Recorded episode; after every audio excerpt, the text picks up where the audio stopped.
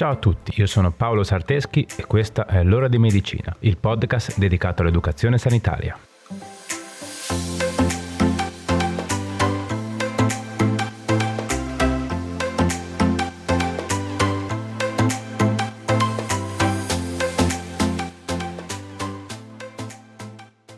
Ciao a tutti e bentornati. Questa settimana parliamo del piede piatto, una malformazione del piede piuttosto conosciuta. Ma prima di iniziare, fatevi salutare meglio. Come state? Spero tutto bene. Questa è ufficialmente la prima puntata dell'estate 2021, eh? È tornato il caldo, eh? Se volete qualche consiglio su come affrontare le problematiche estive dal punto di vista di prevenzione, vi consiglio di ascoltare, se ancora non l'avete fatto, le puntate 23, tumori della pelle, 30, candida vaginale, 34, colpo di sole, di calore e disidratazione e la puntata 35 sulla congestione. Potete trovare consigli utili per vivere un'estate un po' più sicura. Va bene, dai, ma torniamo a parlare della patologia di oggi. Il piede piatto. Pronti? Andiamo.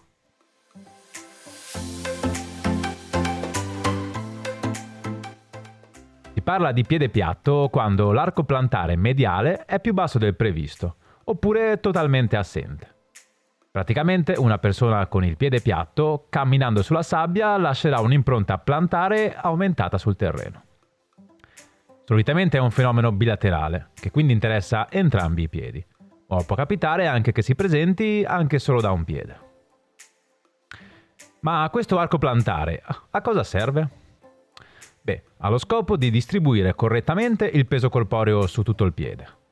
Migliora la camminata rendendola meno dispendiosa e riduce i danni muscoloscheletrici agli arti inferiori e ai piedi. Il piede piatto è una deformità anatomica complessa che coinvolge molte articolazioni e può portare con il tempo a sviluppare patologie dell'avampiede come ad esempio l'alluce valgo o le dita a griffe ma può anche provocare fenomeni dolorosi e degenerativi di articolazioni, ossa e legamenti, arrivando a interessare anche la caviglia. Le cause del piede piatto possono essere essenzialmente due, ovvero una condizione congenita, quindi in questo caso il piede piatto viene trasmesso da uno dei genitori come caratteristica somatica, oppure una condizione adattiva, quindi conseguente alla presenza di determinati fattori favorenti. Ma vediamo quali sono questi fattori favorenti che possono portarci a sviluppare un piede piatto. Possono essere traumi al piede o alla caviglia, patologie neurologiche o neuromuscolari, patologie del tessuto connettivo, sviluppo errato nella formazione delle ossa del piede durante lo sviluppo dell'utero, obesità e sovrappeso, artrite reumatoide, invecchiamento, diabete, postura errata prolungata nel tempo, utilizzo di calzature inadeguate, lunghi periodi di sedentarietà e gravidanza, ma in questo caso la situazione sarà temporanea. Il piede piatto non è sintomatico, spesso è presente ma non disturba e non si fa sentire. Quando invece è sintomatico, la sintomatologia non è specifica, ma si può manifestare con dolore ai piedi, alle caviglie, alle ginocchia, alle anche, ma può presentarsi anche come dolore lombare, iperpronazione, gonfiore nella parte interna delle caviglie e problemi ai muscoli scheletrici a livello dei piedi. Un particolare accenno va all'iperpronazione, ovvero quando il piede durante la fase di appoggio ruota eccessivamente verso l'interno, o ruota quando non dovrebbe. La pronazione eccessiva fa in modo che tutto il peso del corpo appoggi sul lato interno del piede anziché sull'intera pianta. Questo meccanismo destabilizza il piede che tenterà di fare una rotazione opposta, ovvero verso l'esterno, e questo influisce negativamente sull'efficacia biomeccanica di anca e ginocchio.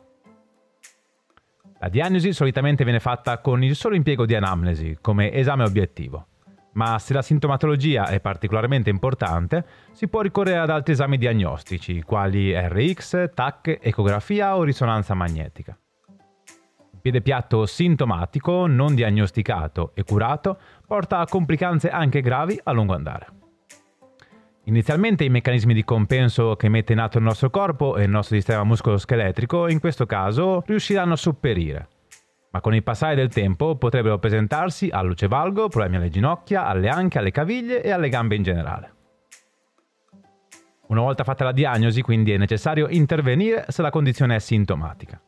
Mentre se c'è un piede piatto asintomatico non è necessario intervenire in alcun modo. Le tipologie di intervento sono due, conservativa oppure chirurgica.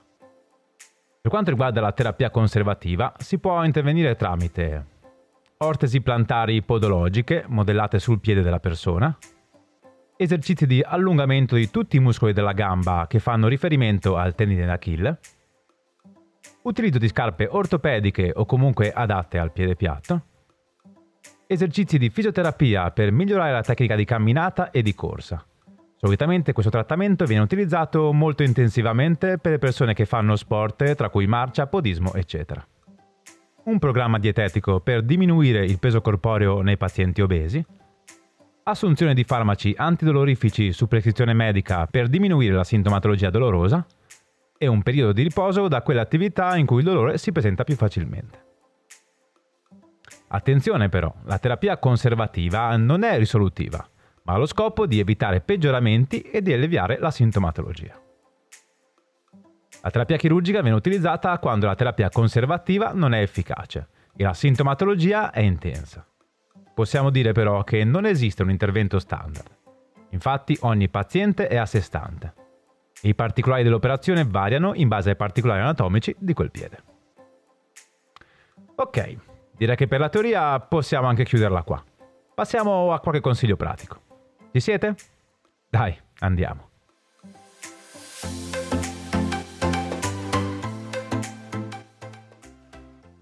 1. È necessario rivolgersi al medico quando i piedi o qualsiasi altra parte dell'altro inferiore sono dolenti.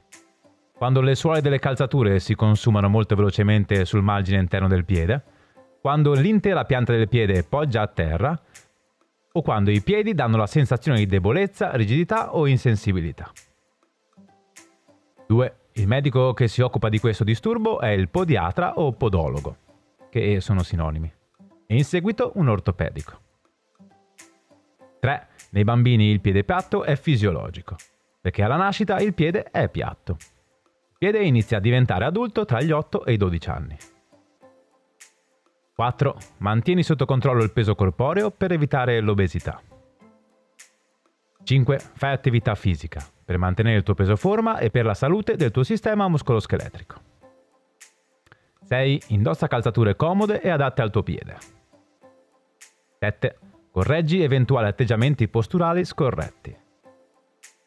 8. Non temporeggiare a farti visitare da un medico, perché il piede piatto non migliora col passare del tempo. 9. Segui le indicazioni dello specialista e non sottovalutare la terapia conservativa. Questo genere di cose i risultati non sono immediati, ma la costanza nel tempo ti aiuterà a non peggiorare o a peggiorare più lentamente. 10. Se ti viene consigliato un periodo di riposo per migliorare la sintomatologia dolorosa, ricorda che puoi buttarti sul ciclismo e sul nuoto, che non prevedono l'appoggio di tutto il peso corporeo sul piede e quindi possono essere praticati. Ok, bene, siamo arrivati alla fine. È un argomento che sicuramente conoscevate, ma spero di avervi detto qualcosa che ancora non sapevate, o perlomeno di avervi rinfrescato un po' la memoria.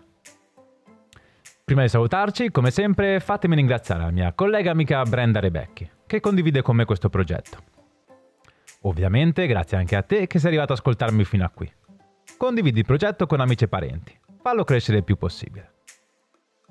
Va bene dai, direi che ora è veramente tutto. Ci vediamo sui social e ci sentiamo venerdì prossimo con un'altra puntata. Ciao!